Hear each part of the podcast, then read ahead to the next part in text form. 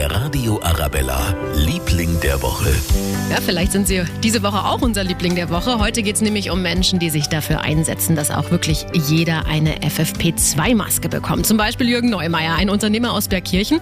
Er hat der Dachauer Tafel gerade 200 FFP2-Masken gespendet. Der Hintergrund ist da, dass wir natürlich jetzt als Firma im Landkreis Dachau ich sage immer so schön, wir sind alle irgendwie Kinder der Region, äh, natürlich auch ein bisschen verantwortlich sind wie es denen geht, die nicht so viel haben. Und äh, da war mein spontaner Gedanke, was liegt da näher, dass wir einfach auf die Dachauer Tafel zugehen und hier Masken spenden. Ja, und auch die junge Union Dachau verschenkt FFP2-Masken, in diesem Fall an Azubis, weil die ja meistens wenig verdienen, kein Homeoffice machen dürfen ja, und viel mit den öffentlichen Verkehrsmitteln unterwegs sind. Und noch eine coole Aktion habe ich gefunden, zwei Münchner aus Sendling.